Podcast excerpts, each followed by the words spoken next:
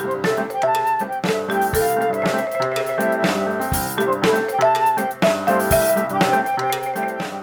to the Musician's Venture Podcast. This is a podcast focused on lessons learned via the musician's backstory, as well as building successful careers in the business. My name is Allison M., and I'll be interviewing artists and industry experts and offering insights based on events Wisconsin Music Ventures has produced. Let's get down to business.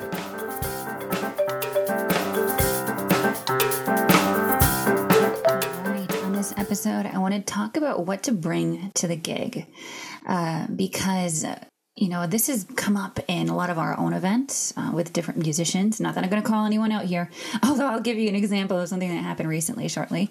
Uh, but uh, in, in, in, in, even my own playing, um, in my own performances, there have been things. You know, it it seems like every single time that I have done some sort of performance uh, on piano or horn, whatever. There's something that I wish I would have had in my bag that I that I need to carry with me because you just never know what's going to happen. For me personally, some of the things that have come up that I start added as I started adding to my personal checklist are a stand light. Um, even if you think you're going to be performing in a place or an area um, where there where it's well lit. Um, odds are it's not going to always work out that way. And if you are uh, more in that classical musician sort of feel, which I tend to be, um, you you do rely on the music. And um, man, I, I although I'm trying to get past that more, but that's kind of a sidebar. But um, so I need that light on the music. Um, and I'm getting freaking old, guys, so I really need that light. So that's been more of a recent issue. And then batteries for said light, in case the battery goes out in, in the middle of what you're playing. And uh, also, just, um, you know, for me and my horn, it's like different oils and grease and things, you know, because God forbid you didn't, you know, I mean, I, I try to oil and grease everything thoroughly before I get to something, especially if it's a bigger event. Um, but uh, should something get stuck, uh, these are some of the issues that we have to deal with.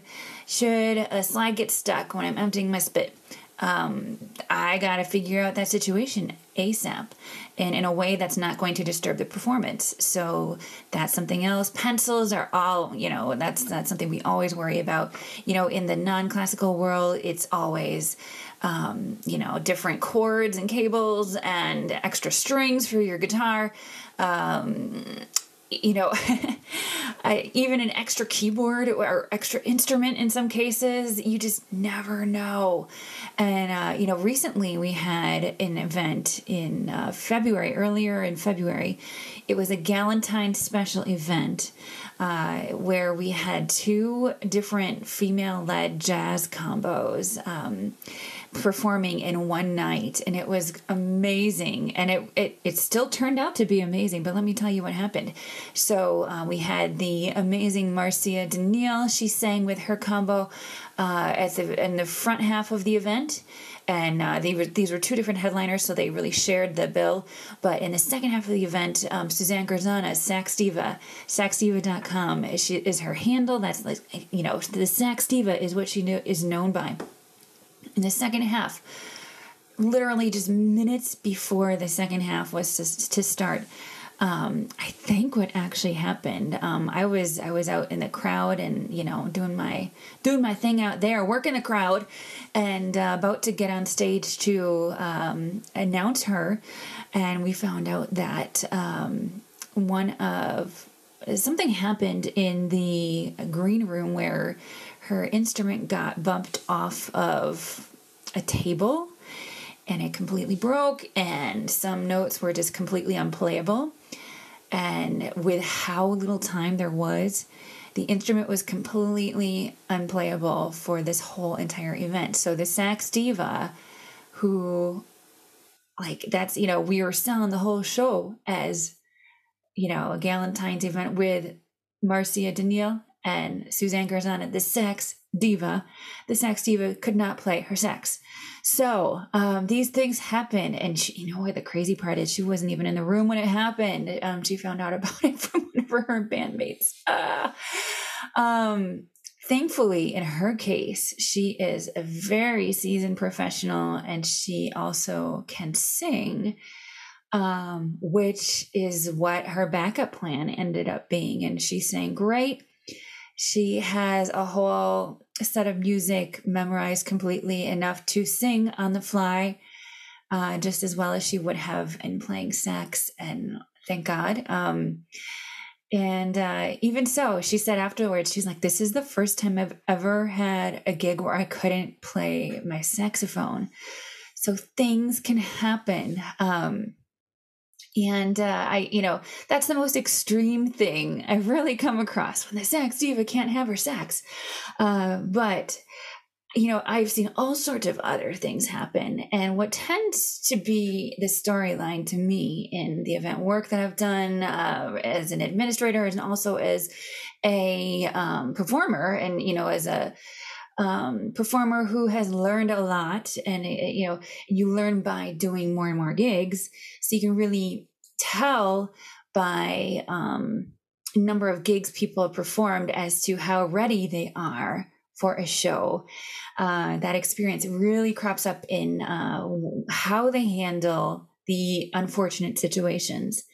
And uh, and so then that's that's what leads me to this topic is what do you need to bring to a gig just in case. Um, it's uh, you know beyond just the basics. You know your tuner, your instrument, potentially your music. There's so much more. Um, you don't know if you're going to have all the sound that you want or need uh, amplification wise you know you just never you don't know if um, you might need to tape down some of the cords where you're going you might need to bring some tape to just not be a hazard to the people around you because you um, might be in a place where the venue hasn't thought of that and they should but just in case you don't want to be held responsible for that not that you would but you just never know um, there's all sorts of other things. And I, I put this question out there to a few friends. Well, actually, I really just put this out there on our Facebook page for the Musician's Venture, and I encourage you to follow us there. Um, we like to put out um, our episodes on there, of course, and uh, we also find some fun quotes that we really enjoyed from the um, from the episodes that come out, and we display them each week. But I'm also trying to start to use these places for a forum uh, through which to ask questions of those who are following. So I put it out there a little while ago. What do you bring to your gigs in order to be prepared? And yes, your answers might be used in an upcoming episode. So, Jesus Villa, he said guitar, effects pedals, my own mic and stand, extra cables, set list, extra strings and batteries, water bottle, change of clothes, small towel, extension cord, business cards, and CDs. Oh, yeah, we didn't even talk about that stuff. PA lighting if the venue doesn't provide it that's a lot of stuff, you guys. Um, do you have a good checklist system for managing all of these things? He seems like someone who's prepared. um, Amelie Eiding, she she mentioned it's just too much to even write out, and I've seen their car at gigs, and I believe that. Um, they have a lot. I've helped them load their car. Um, they have a lot of stuff. Um, a lot of stuff doesn't even get unloaded, but it's just there in case. Uh, Jake Williams, he said, everything. He brings everything. He says, you know, he's laughing, but no, really. Um, he says, I have two rules bring a backup for everything or show up early enough so that I have time to get all the way home and back to grab whatever I need. Very true. And he's a keyboardist. So a backup keyboard, that's a big, uh, kind of thing. That's a big instrument that takes up some real estate there in your vehicle. So hopefully you have enough room. But um, you know, have something. I mean, if you're if you play guitar in addition to keyboards, just have a backup instrument there. Um, so yeah, anything like that, like Suzanne and her vocals uh, when she couldn't play saxophone. Um, and Edward, he jumped in and said an eighth to quarter inch audio adapter. Smart um, the adapters, those seem to be forgotten, don't they? Um, that is something that no one else here mentioned. So, really, really good stuff.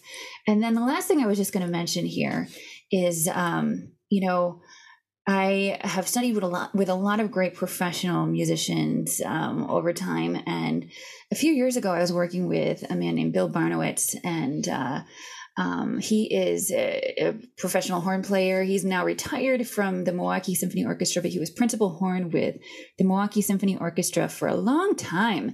And he is amazing. And I had the chance to work with him individually a little bit a couple years ago, and it was just phenomenal.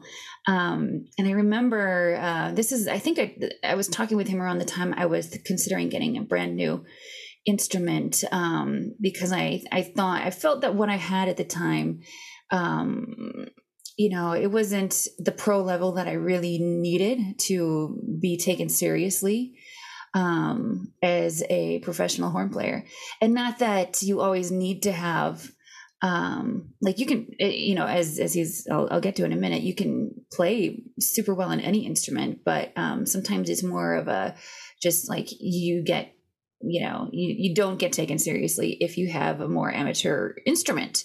But i remember him saying to that um, that you know what comes out of your horn is your responsibility. And he said it's my responsibility to make um, to make beautiful you know perfect sounds or as close to perfect as possible on french horn. That's not always easy um, on any instrument that would be around him on any french horn he would be around. Um, if his French horn was to be run over by a steamroller, which I think happened in a MASH episode, um, you can check me on that, anyone who's listening.